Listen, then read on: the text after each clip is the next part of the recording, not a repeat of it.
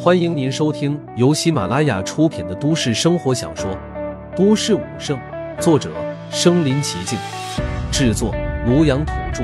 欢迎订阅分享。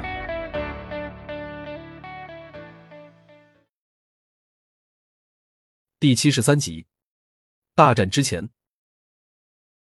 黄熙满意的看着镜子里面的俏佳人，清纯动人，美貌天仙，连他自己都要被迷住了。我一定能迷倒男神。黄熙心情大好，背着书包就要出门，刚打开门就撞在一个急匆匆的人影上面。不好了，不好了！红威武馆要和九大战将开战了。这人不是别人，正是黄熙的父亲黄鸿飞。刚打开门就大呼大叫：“红威武馆，那不是男神的武馆吗？”黄熙俏脸顿时就急了，掏出手机就给陆凡发微信。一个工人们日常训练的公园，庞博正大汗淋漓的训练。公园大屏幕上正在播放云城时事。庞博听到这消息的时候，手里的杠铃差点没掉下来砸到他的脚。药老兴奋的声音突然传入他的脑海：“庞博，天赐良机，斩将之战，气血涌动，到时候整个天地都会被庞博的气血充斥。借此机会。”你可以用我上次教你的那部功法提升你的气血品质，甚至一举突破高级武师也说不定。我会好好把握的。庞博也很激动，紧紧握了握拳。此时，这个消息已经传遍了整个云城，连早出晚归、平时没时间关注新闻时事的工人们都知道了。无数人都被宏威武馆的疯狂震惊到了，震惊他们的魄力。一些平时安分守己的年轻人更是在心头怒吼，他们都是热血沸腾的年纪，最向往挑战权威。虽然他们不敢，但是别人做了，他们都会感到热血沸腾，心中更是暗自为宏威武馆打气。不过表面上，他们还是跟着那些大人贬低宏威武馆，说宏威武馆不自量力。宏威武馆胜利，他们也知道这是不现实的，但不影响他们的崇拜。九尊战将。镇压云城几十年，十二年前更是参加了妖兽动乱，打下了赫赫威名。他们的战绩都是血海当中杀出来的，站在那里就是一尊尊巍峨险峻的高山，高不可攀，让人敬畏。宏威武馆一个初等战将，甚至没有参加过一次像样的战斗，就像初生牛犊，挑战九尊战将，简直就是找死。很多人都认为宏威武馆膨胀了，被前几日的风光冲昏了头脑。已经到了认不清现实的地步，现实会给他们沉重的一击。尤其是前几日上门挑衅的众多武馆，当他们听到这个消息的时候，笑得前仰后扑，肚子都笑疼了。红威武馆简直就是自寻死路。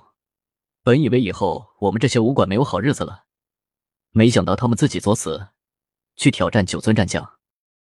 第一才做了一天就要完了，世上还有这么讽刺的事情吗？不行了，我要笑抽了。到处都是抹黑、诋毁红威武馆的声音，特别是那些昨晚逃走的红威武馆的武者，更是叫嚣的最厉害。他们甚至宣传红威武馆就是一个传销组织，只会说大话、开空腔的传销组织。他们以前被骗了，他们是受害者。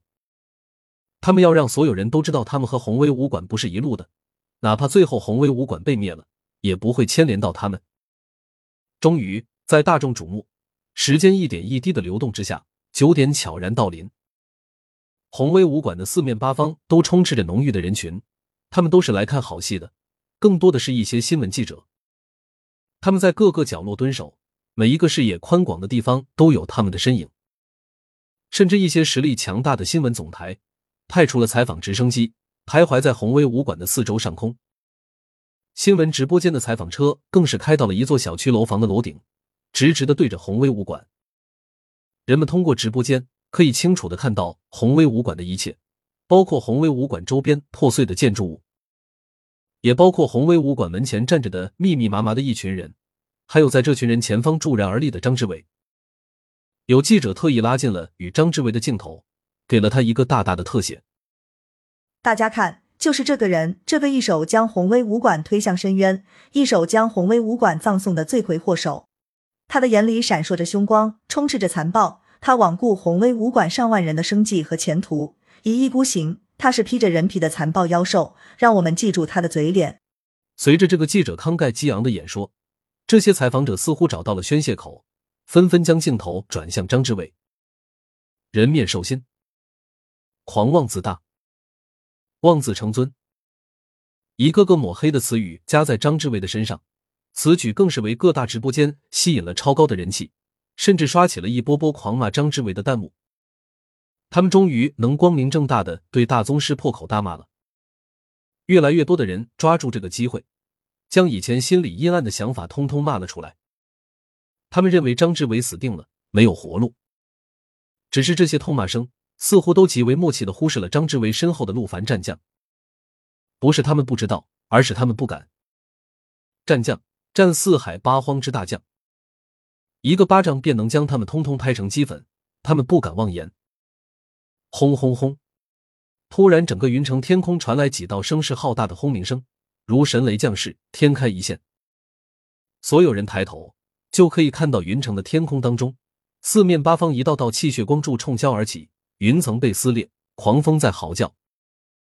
那是八尊战将在爆发，战将道体气血冲天。远远的人们就可以看到一道道光团从地面升起，就像开天辟地时的初始之光，眨眼间便延伸到苍穹深处。下一秒，恐怖的光辉在天际爆发，笼罩整座云城。太阳的光辉都被压制。